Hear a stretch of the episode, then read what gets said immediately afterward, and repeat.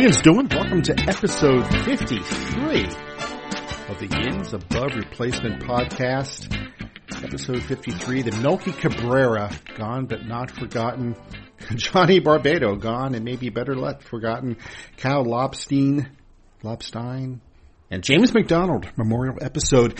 I am Rob Biertempfel. I cover the Pirates for the Athletic here in Pittsburgh, and I am joined by the resplendent Stephen J. Nesbitt. Rob, you don't want to hold on to 53 for too long. People don't stay in that, uh, the no, lobber, the Lobstein didn't stick around for too long. Um, but hey, here we've got a great guest today. I know everyone is, uh, the podcast world was shaken by the Jason Kendall interview last week and we said no better way to follow it up than with reliever prospect Blake Cederlind, who was, uh, quite the talk of spring training for basically the whole time it existed this year. I, uh, Rob, I was down there, uh, for the workout portion of spring training at Pirate City and immediately you notice this kid who, 24 year old reliever who came on in a big way last year after having, uh, quite a few troubles with his command in the low minors, had a pretty inflated, um, ERA at every level until last year. He really found something in an ability to uh, add a sinker to his repertoire. He throws triple digits. He's got uh, you know a cutter. He's got a changeup. So he's got all the tools. And if he can develop it, I think this is going to be a guy who turns into a heck of an arm in their bullpen. So last year he goes uh, up three levels. I think it was Bradenton, Altoona, Indianapolis and uh, and then ends the season in Arizona Fall League and was added to the 40 man roster in the off season. Came to spring training and and the first day of of uh, I think live BP. I remember getting a look at him. This kid has he's about the definition of California cool. He's got uh, long blonde hair. Uh, he, he grunts as he as he lets the ball fly. And and I walked over to our manager session right afterward.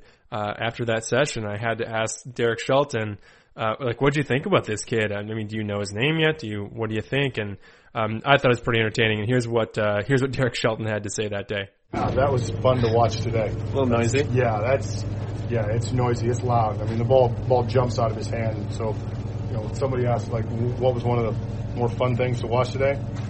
Watching, you know, you get the blonde hair flowing and you get the sinker going. Yeah, that was cool to see. That's the first time actually seeing it live. And yeah, that, that'll make you smile. So there you have it that is an intro to Blake Cederlind. We're going to get him on the phone here in just one second. Um, kid from Turlock, California. And Rob, I want to, I want to say the reason that I think this guy has a pretty important uh, future with the Pirates is you've heard me harp on the fact that they have failed to develop relievers for a long, long time, right? They had Tony Watson and Jared Hughes. We keep going back to them are the last mm-hmm. guys that really, really impact relievers that they developed from within. Maybe Edgar Santana withstanding and, and a little bit of TBD with him, and he's a much older prospect. So Cederlind, if he can harness everything, is, is, super exciting, right? Yeah, yeah, I mean it's it's it's it's kind of strange that they really haven't developed a lot of starters on their own. Even though that's one thing the Pirates had for a number of years under Neal Huntington was they had some pretty decent bullpens. He was able to right. to pull guys from the waiver wire, from you know Uh, throw toss-ins from trades and, and, and free agent signings, minor league free agents, and, and cobble together some pretty effective bullpens. And the thing is, I mean, for so much of, of the, the homegrown aspect of the, of, of, the Pirates being the philosophy they have to follow, you'd like to see them maybe develop some of their own, you know, relievers, guys who can, who can be here for a while and really settle in. Uh, it's kind of a fickle business, though, being a reliever. You know, yeah. it can yeah. go back and forth, and that's something we can address too with Blake. Is just the mentality of you know, not only from game to game, but season to season, ups and downs of being a uh, a, a, bullpen guy, especially a, a high leverage guy. So without further ado, we go to the man with one of the best strikeout struts in the game, and he's only a AAA arm at this point. He's out in his sunny backyard in Turlock, California. Blake, how are you doing? How are you holding up in this uh, this baseball quarantine? Uh, so far so good. But first off, I want to thank you guys for for having me. Yeah, it is nice out. Um, hopefully we don't get too much outside noise, but like I said, it's nice. I've been sitting inside my house in my home office for six weeks, Blake, and I've seen nothing but the same old stinking walls every day. So please walk over toward the bird, talk to the bird, get the bird to yeah, talk to no, you. No kidding. I know. I've I've been trying not to stay cooped up, but yet follow all the rules of, you know, the whole quarantine. Yeah. What are you? I guess what are you able to do, uh, training wise, throwing wise? Uh, I know you, you have a little bit better weather than than we do. But what can you do to to stay prepared until baseball comes back? Well, yeah, we I got an awesome setup out here. Uh, a lot of the times I'll just go to the junior high and uh, there's there's a concrete wall up there. I put a strike zone up and I just work hitting corners, throwing different pitches, and the ball bounces back to me. The only thing is, I go through, you know, a ball a day, so uh, I got to start finding ways to get baseballs or throwing. Like I've been throwing a lot of minor league balls and whatnot because I just need the repetition. And then working out, that's been the toughest. Is you know, I'd like to have a home gym, but um, really just poolside workouts or doing some push-ups. Actually, at at the junior high, I'll jump on the rim and then do pull-ups off the basketball hoop. So you know, just just staying active. Yeah, kicking field goals. I put that on my Insta. Just try not to go crazy, I guess. Your arbitration years are for buying the home gym and the and the, the Peloton and For sure, like right? that. We, we got to get there first. Yeah. Is that one of the drawbacks, Blake, of, of throwing the ball 100 miles an hour that you sort of basically burn them up at a rate of one ball a session? Or Yeah, no, that's it. And then I keep them all in the back of my car, and I and sometimes I don't have baseball, so I'm like, all right, which one's not the worst? it's it's it's. I like it though. Like I like the routine. It's nice being around you know, family this much and spending that much time with my girlfriend. But, but I was saying earlier to you guys, uh, just the whole structure is is weird. Like not doing anything. I noticed that that video of you kicking. I don't remember how far it was, but it was a, a long way. Do you have a, a football or soccer background? Uh, I played a little soccer as um, like as not as a teen, even younger than that. But no, then I really just focused baseball. Played a little bit of football, and I happened to be the kicker. So yeah, and then actually one day at at, uh, at practice before we we had the football out and all those guys were messing around, and I you know I set the ball on the ground. I went and kicked some, and it went really far, and the guys were like, "All right, let's see that again." So I put it down, I kicked it even further. And then they're like, hold up, hold up. And then Arch wants to hold it now for me.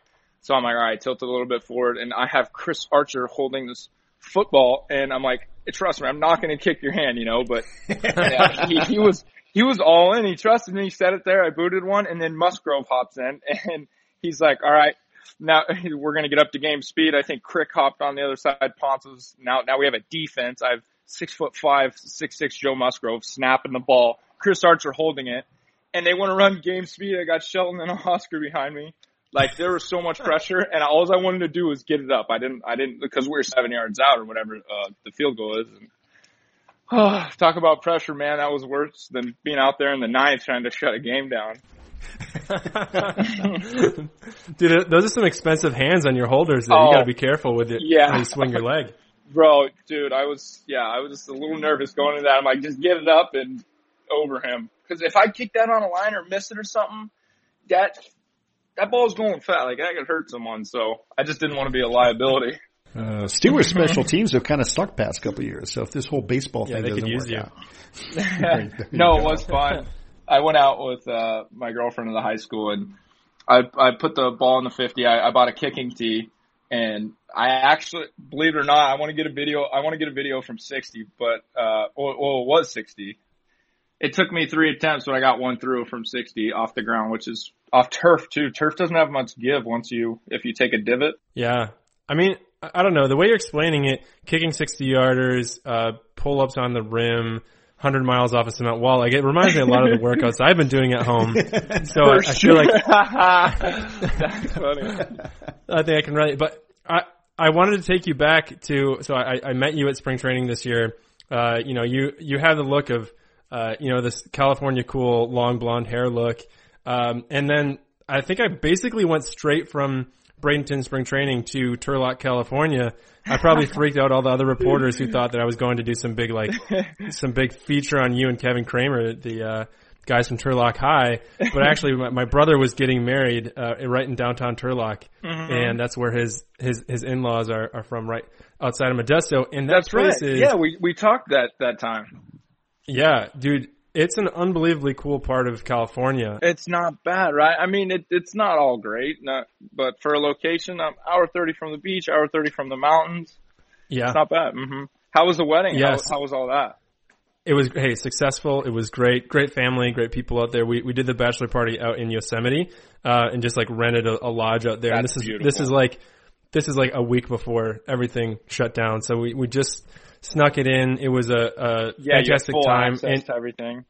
Right, and, and the whole area around there is so at that time of year, especially so beautiful with all the almond groves and the trees. Can you give us a little bit of a uh, a background on on first just what what life is like around Turlock, what uh, what the industry is like around there, and then the baseball scene around Turlock? we got some some young kids coming out of here and also some uh guys in pro ball already who are starting to take off and just like everyone's feeding off each other around this area. We're all getting together and training, you know, uh doing doing live BPs and and uh catching each other, whatnot, just working out together, feeding off each other. We got Brett Cumberland, he's with the Orioles, Daulton Jefferies with the A's, and then uh Tyler Soderstrom, Cole Carrig, couple a couple other younger kids going to big schools and getting getting ready for that pro ball scene, but the whole draft and whatnot, you know, there's just so many questions. Uh, but other than that, yeah, growing up in Turlock, it's been the same for these guys. I'm well, I it's been a little bit different for me. I grew up on uh, an almond farm. Um, it was 120 acres, and uh, my grand my grandparents owned the land my dad ended up taking over and our we had our house out there for 15 years so i grew up just you know doing whatever whenever kind of out there. And i i think that's that's really built who i am today is is just the work i saw around me. And like like you said yeah the industry around here is farming and a, a lot of a lot of labor whatnot. And um I, I knew sports, not necessarily I didn't want to do that, but I, I, I always stuck to sports while, um, while my family did that. And then they, you know, they presented me so many opportunity and let me stick with it. And it's kind of, it's got me to where I am today. And I just want to keep up the hard work to be best player I can be, I guess. That, that's how I'd say my background affected, uh, who I am today. Yeah, yeah. Well, you were not drafted out of high school, if I'm if I'm correct, and then after I think your freshman year at Merced, uh, you know, JUCO, you were picked in the 22nd round by by the Twins. Mm-hmm. What uh, give us an idea of what you were like as a baseball player then, and why you why you end up deciding not to sign with the Twins? Yeah, so coming out of high school, I, did, I didn't get any uh, any looks, any offers, so I was just gonna go uh, get an ag degree at like Fresno State. I had got Yeah. in there. That was a plan, but um, I wanted to keep playing baseball, and I, I just needed the support around me, people to, you know, push me, and they did. My parents were behind that, brother, and then all my teammates I played with along the way. But uh, how, yeah, how that happened is I got in JUCO, and I just I had a good arm. I started throwing hard, and I didn't have much secondary. I didn't care at the time. I didn't focus on it. I wish you know I would have polished more, but I was like cared about was throwing hard, and that got me drafted. I saw I had some potential. Honed my craft a little bit more. I guess at the time I wasn't built for a starter, so I lost my job, went to the pen, and then started. then I started touching like 97, 98, and that's when uh, the Pirates took a took a shot on me in, in the fifth of 2016. Yeah, yeah, And since it's it's been a little bit of the same struggle. Like my first couple years, same thing. I was I was just throwing hard, but I was throwing more strikes. Uh, it was getting turned around. I'll be the first, you know, to tell you that. And I, I know I know looking back what it was. I didn't have a secondary pitch. I couldn't locate my fastball. I could just throw hard. And after learning the hard way, three years posting back to back years with seven ERAs, I was like, you know, they're how many opportunities are they going to give me? Yeah, I throw hard, but I got to put it together. So I really locked in, took my off season as serious as I could, got in the best shape of my life, and was throwing was throwing darts to spots with movement, and then you know just worked on one secondary pitch. Didn't try to be a five pitch guy or four pitch guy out of the pen. And it's easier once Yeah. if I found breaking things down step by step and getting good. You got to do it. You know, you got to be good at it doing it slow you can do it fast. And just putting together things that way, it it made it made pitching fun. So what, what was it like last year? You got the spring training, and you guys decided to, to sort of put together a, a sinker. A, you know a little bit of a two seamer. What is it like building a pitch? Did, did you have to start from scratch, or did you have a pretty good idea what you wanted to do with it and how you wanted to do it? It was just a matter of refining it. No, it was more so starting from scratch because that year I finished in Bradenton with like a seven seven nine, and I know I was going to repeat IA, and I was like, you know, do do I want to have a big league career? Like, do I want to pitch in the big leagues? How bad do I want it? And so I'm like, okay, I got to hit the drawing board. And I started tinkering with stuff. Um, well, I'm not going to credit myself entirely, but I went and yeah, I needed to get some movement on my fastball. I was getting turned around all year. I was throwing 97 to 100. I, I was like, all right, what what is it? So I get some movement on a pitch, and I'm just holding the two seam because usually I threw four seams and uh, not great spin, nothing. So I actually ended up working with that as I found out I don't spin it well. So if I grab a two seam, you know, spins on a spectrum, really high spin is great, really low spin is great, but not good spin is bad, right? so yeah. I went with the low spin because that was best for me. It didn't change my velo and it was effective. I ran with that. Uh, I I brought that attention to my pitching coaches and yeah, they they with the freedom they gave me, Scott Mitchell and mess. All the guy Hanner Hanrahan, big part behind it is just letting me roll with that and trust trusting that I'll put it together. And they only helped me. That's I think I always say the Pirates huh. spoil, they spoil me, but um, yeah. So that spring it was working. I had movement on my fastball. Now I just needed to work on a secondary pitch, and that's what Hanny beat into me is just stick to one, just stick to one grip. He's like, I don't, I don't care if you're, you know, if it's not good, if you don't think it's good, just stick to one grip. And then that helped because I got really good with one grip and now I can manipulate the ball just because the grip is so comfortable. So, I mean, it, it and then once I got out there, I had the confidence of trusting, you know, my preparation and also trusting my stuff. And, and it's fun pitching when you trust your shit and you throw hard. Mm-hmm. Yeah, yeah. I, I feel like it's, I don't know, there's something exciting about, especially this time of year at spring training. There's something exciting about relievers because starting pitchers, it almost feels like there's this hierarchy they have to climb through to get to the majors, and it's really, really difficult, and you uh, have to show it for a long period of time. And uh, for relievers, it's almost like I don't know if you can show something at, at single A and carry that to double A, carry that to triple A. Yeah, you get some sick dudes in the pen quick. yeah, you're not that far away, not that far away at all. And it felt like that's where we were headed a bit this spring training. I know you eventually leave camp, but you had your opportunity in camp you showed it. Our, our good friend pitching ninja enjoyed every bit of your uh, your your strikeout strut. yeah, I had some antics. we even had Michael McKenry, Michael McKenry on one of the broadcasts that's pointed out by our our um, our uh, MLB.com friend Adam Berry. He's, he called you Baby Thor in one of the broadcasts. I wonder what that experience was.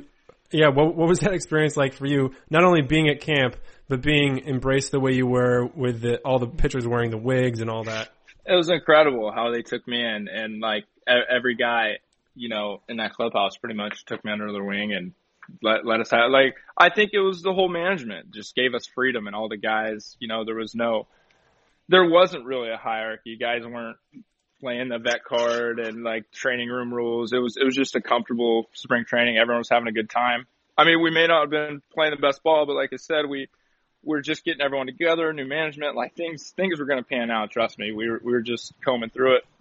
Um, but yeah, it was a lot of fun. Like Derek Holland buying those wigs. That's the story I'll tell the rest of my life. I just show up one day, they all got blonde hair, and like that's the supportive move. They they weren't clowning me. If they were, like it was still it was still awesome. I I took it well, you know. And uh, but I, I I think it was all out of good fun. I they told me it was. Uh, but they're just such a cool camp. I think the only person who really hates you in there is is, is probably Kevin Kramer. He's pretty much made. yeah, he's he's the hardest topic, but that's fair because I could throw a rock at his house right now or at his parents' house. he li- he lives five minutes away, so we'll talk about it in Turlock. well, before we before we let you go, I, I um, threw the call out to Twitter for a couple questions for you. And I brought back two very good ones. Two very good questions. For sure. One from our, from our friend at the Post Gazette, Mike DeFabo. He said, uh, "Is it true that calling your fastball a quote heater adds three to five miles per hour to it?" And another way to ask that is, um, you know, other than calling it a two seamer, a four seamer, or just a fastball, what's what's the best term for a fastball? Oh, I love terms for fastballs. Shane Baz, too, one of my good buddies. I talk to him all the time. He'll call it hot sauce. We'll call it smoke, flames, bowling balls. Um, it, it's so it's funny referring to fastball as different names. Heater's good too, but you, you hear that one a lot. I I don't think it adds any velo, but if you come up with some more clever ones at the time, yeah, it'll it'll add some velo. You let it cook, let it eat, all that yeah, stuff. man. There's- exactly. There's, so much Just good rant, stuff for just junk. for gas. And the second question, and this is a Throws very fuel. important one. Yeah. this is from this is from Bobby. He asks Blake, who are your hair role models? Oh gosh, so yeah, I mean Noah Syndergaard's got amazing hair. Tuck's got great hair. Those, those are definitely inspos. Uh, there's actually a Fortnite character, the Molt Marauder. He's got a blonde mustache, and I dyed my hair completely blonde now, and I dyed my mustache blonde. I look like a freak walking around, but until you talk to me, you know I'm I'm fairly normal. But so I'd say it's a Fortnite character inspo, and just you know I'm not I'm why not? It's, it's harmless. It's fun. I, I was laughing this morning because I was scrolling back um, on your on your Instagram to see if there's anything interesting there. And you have, I would say, as a younger, like a high schooler, or college, you had like a very uh, farm boy farm boy vibe. A lot of camo, a lot of Yup, you know yup. hunting, all that all that good stuff. And then you you're like you look like a a surfer now. And I was curious where did where was the where was the turn there that you said you know what let's let's adopt some blonde hair and let's go for it. Yeah, um, for sure. No, ev- I hear that a lot, and I I think about that a lot. Is I kind of just contribute it to changing with the times, and you know, I, my girlfriend gets me out in the sun a lot, gets me on the beach a lot, and my lifestyle has changed. I'm not, I don't hunt really anymore. I try to get out and fish as much as I can. We'll still Yeah. go float the river, but yeah, my lifestyle is, you know, whipping around an electric car and playing baseball in different cities now. So, it's, uh, yeah, I guess that's why this all happened. That's what I'd say. It's when it's when I met that girl. It's when I met my girlfriend. Really, she changed me the most Yeah, in a good yeah. way, though. For for like, I love this. It's, it's been awesome. It's only been great. Do you have a nickname, Blake? Do you go by anything? Because I was talking the other day with a guy who coached um, Derek Shelton in college, and his name is he was introduced to me on first reference as Itch, Itch Jones. And I thought, you know, Wow. when I was uh, over the years, I've covered like a lot of different levels of ball: American Legion ball, high school ball, JUCO, college, major, minor, and I've dealt with Oh wow, you've heard it all then. I have. I have seen it all, man. And it, I've dealt with guys bumpy and smoky and now itchy. I mean, Holy- Stinky. stinky. Probably, Yeah, I'm probably sure been a there's been one stinky. of It, it, it- especially Ponce, if you're going to be a ninth more like inning guy, Smella. you need a name. You need a nickname. You need a persona. What's it going to be?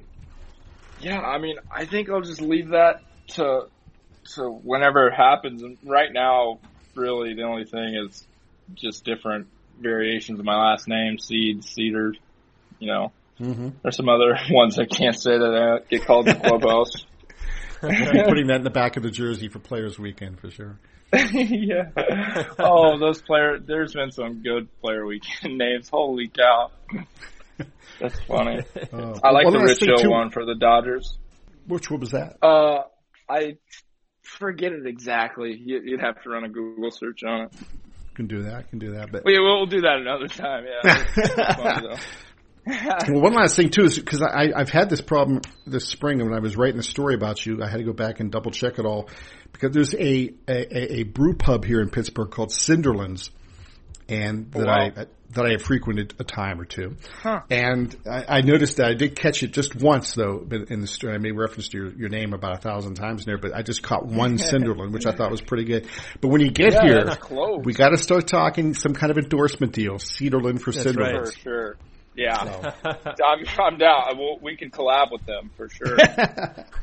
Well, I get that a lot That's too. awesome. People will call me Cinderland, and I, I'm not the type of guy that corrects if they say my name wrong. Like I get a lot of weird stuff, but I'm always caught in that thing of like, God, I tell them it's Cederlind, or just let them keep calling me Cinderland.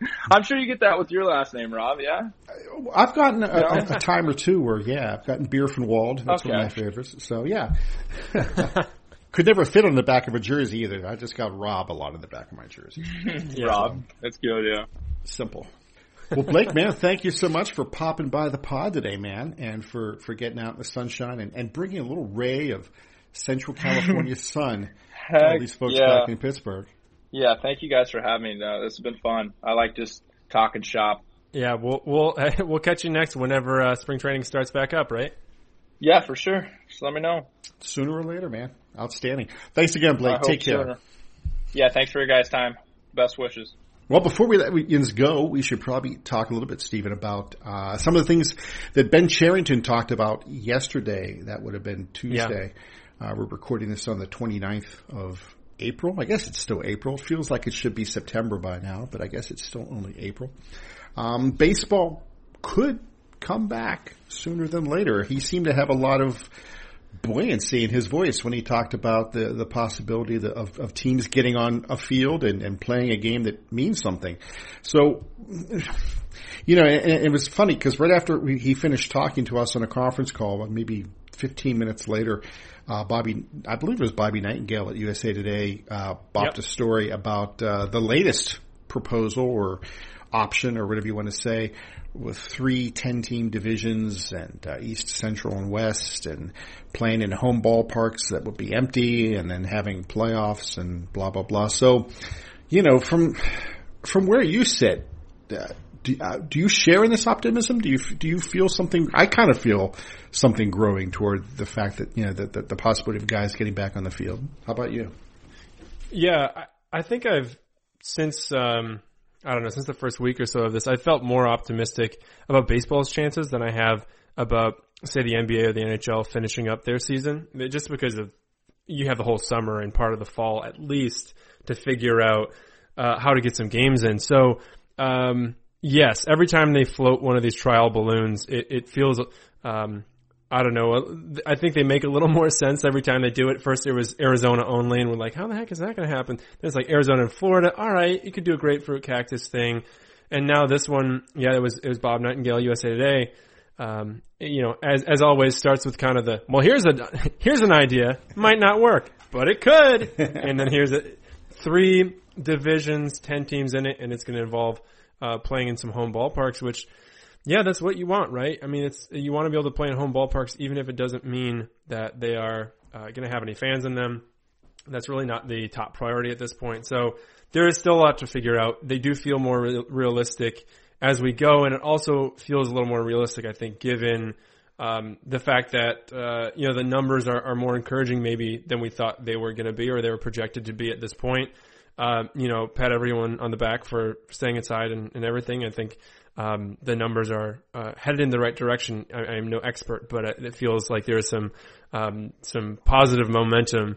And so, yeah, if we can get our sports back, that would be you know that would be a, a wonderful thing as long as it can be done safely and be done in a way that's not going to be taking resources away from anybody else. It would be a, a really cool salve, I think, for the whole country and uh, you know, people, baseball might even win some fans over. Not that that's the important part. So I am feeling a little more optimistic. It was, you know, an interesting timing yesterday with Cherington speaking with that positivity, and then and that being followed by yeah. uh, by the breaking news. And the thing I don't know, Rob, is like, are, are these details, these ideas that are that are being discussed at the executive level, like, is that getting down to GMs, or is like, like I, I don't know if you know, is Cherington getting getting feedback from people in the league office, or or is he just speaking on his own, you know, own sense of optimism?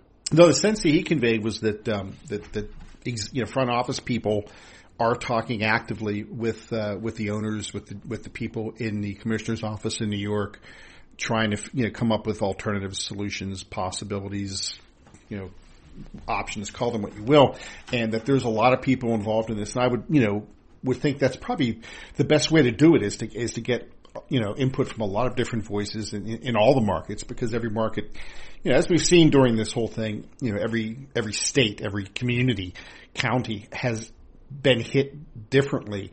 It's the same thing, but it's you know the the effects have been varying degrees, and, and the same kind of thing is true with these sports markets. You know, it's it's going to be more difficult to stage games in New York City than it will be to stage a, a game in maybe St. Louis, Missouri, or, or Pittsburgh, Pennsylvania.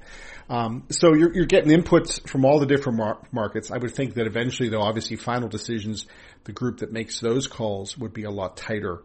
Um, and there's, you know, once once you get past the how about we do it this way or that way in terms of the logistics of, you know, venues and whatnot.